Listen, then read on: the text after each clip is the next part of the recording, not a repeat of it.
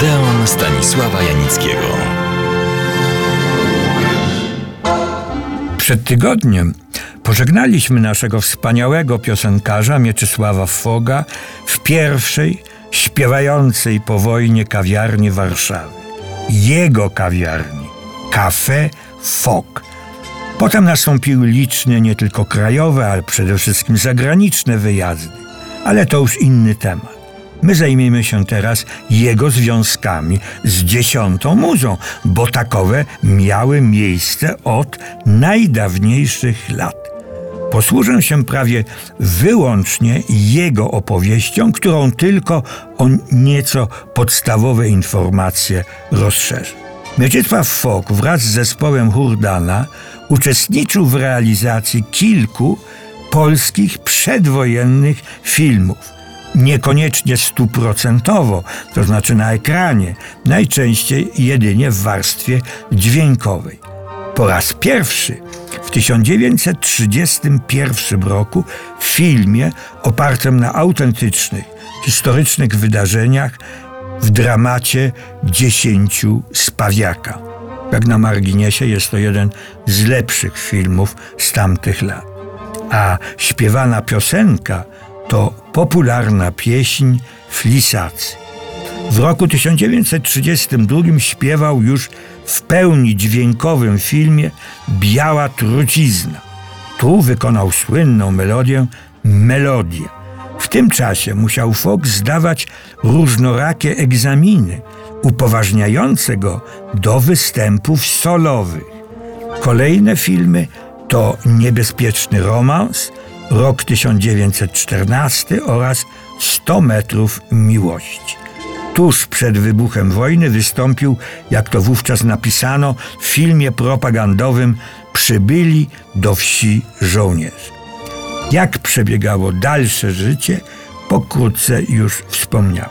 Teraz chciałbym ucieszyć kilkoma anegdotami, wspomnieniami, których bohaterami są Mieczysław Fok i znani, wspaniali polscy ludzie teatru, którzy związani byli mniej lub bardziej z naszym filmem.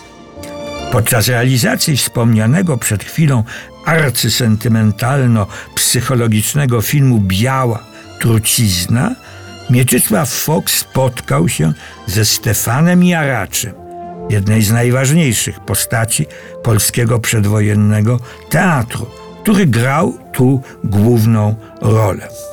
Młodemu Fogowi zakomunikowano, że mistrz Jaracz, o którym potocznie mówiło się majster, chciałby się z nim spotkać.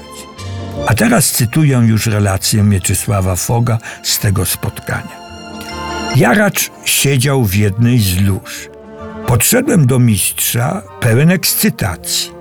Wychowany w kulcie dla wielkich aktorów, przystanąłem z respektem o jakiś metr od jego stolika. Jaracz kazał mi podejść i usiąść bliżej. Patrzył na mnie przez chwilę, po czym zapytał z powagą: Czy wiesz, kto ty jesteś? Nie bardzo orientowałem się, o co Jaraczowi chodzi. Na szczęście znakomity aktor pospieszył z odpowiedzią na własne pytanie. Gdyby można było przetransponować moją sztukę, moje aktorstwo na sztukę gastronomiczną, mówił z lekko rubasznym uśmiechem, to ja jestem wykwintnym obiadem. A ty? Ty jesteś, tu Jaracz podniósł wskazujący palec na wysokość mojej twarzy. Ty jesteś jak dobra kawa po obiedzie. Cóż miałem odpowiedzieć? Zaprosiłem mistrza na dobrą, aromatyczną kawę, tym razem w sensie dosłownym. Popularność, a właściwie sława Hurudana z Mieczysławem Fogiem zaczęła okrążać bez przesady świat, żeby nie być gołosłownym. Łotwa, Ryga, Finlandia, Helsinki, Leningrad i Moskwa kilka razy z ogromnym powodzeniem, Oslo, Norwegia. Tu spotkanie z uważanym za najlepszy na świecie murzyńskim zespołem z USA Mills Brothers. A potem Niemcy, Jan Kiepura i Marta Egert, a na jednym z koncertów sam Adolf Hitler. Zacytuję Mieczysława Foga. W Berlinie, w kościele świętej Jadwigi, zobaczyłem samego Hitlera. Wódz III Rzeszy zrobił na mnie wielce deprymujące wrażenie. Powiało od niego jakąś aurą niesamowitości, gdy kroczył przez kościół rytmem półmarszowym, ze wzrokiem utkwionym tempo przed siebie. Szedł jak koń z klapami na oczach. W świątyni i przed nią roiło się od cywilów wiadomej przynależności i mundurowców. A w niedalekiej przyszłości ciąg dalszy opowieści Mieczysława Foga. Serdecznie zapraszam Państwa do naszego Odeonu.